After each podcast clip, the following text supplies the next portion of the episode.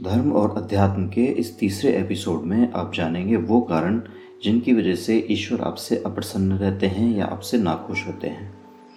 उनमें सबसे पहला कारण है अपने शरीर को कष्ट पहुंचाना। ईश्वर ने आपको शरीर दिया है ताकि आप इस शरीर से कर्म कर सकें, अच्छे कर्म कर सकें। लेकिन आप अपने ही शरीर की हानि करने लगते हो तो आप ईश्वर की इच्छा के विरुद्ध जाकर उनका अपमान करते हो। आप शरीर की हानि किस प्रकार करते हो? आप शरीर की हानि करते हो गलत भोजन से, नशे के सेवन से। इस प्रकार आप शरीर को हानि पहुंचाकर न केवल अपने भगवान को रुष्ट करते हो, बल्कि इससे आपकी ऊर्जा शक्ति भी कम होती है और आप सही कर्म नहीं कर पाते।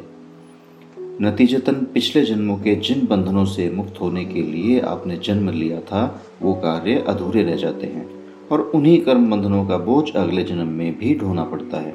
अब आप ये ना कहना कि अगले जन्म की परवाह अभी से क्यों करें। अगला जन्म किसने देखा है? आपको इस जन्म में भी बहुत सारी परेशानियाँ भुगतनी पड़ रही होंगी ना? आपकी आज की परेशानियाँ आपके पिछले जन्मों के कर्मों का ही तो फल है। अगला कारण है अधिक उपवास करना।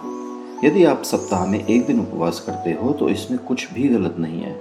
लेकिन ईश्वर के नाम पर यदि आप अधिक उपवास करते हो तो आप अपने शरीर को कष्ट दे रहे हो। और शरीर को कष्ट देना ईश्वर को अच्छा नहीं लगता।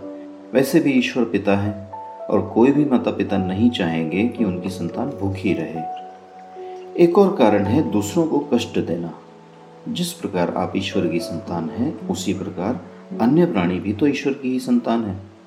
तो अगर आप किसी अन्य प्राणी को कष्ट पहुंचाते हैं तो ईश्वर को अच्छा नहीं लगता।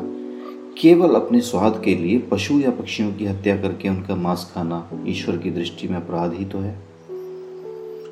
एक और पॉइंट है आत्महत्या करना। ईश्वर ने आपको एक शरीर देकर एक निश्चित अवधि के लिए पृथ्वी पर भेजा है। लेकिन यदि आप जीवन में चुनौतियों का सामना नहीं कर पाते और अपने शरीर को नष्ट कर लेते हो तो ईश्वर निश्चित रूप से जीवात्मा लोक में आपको इसका दंड देंगे।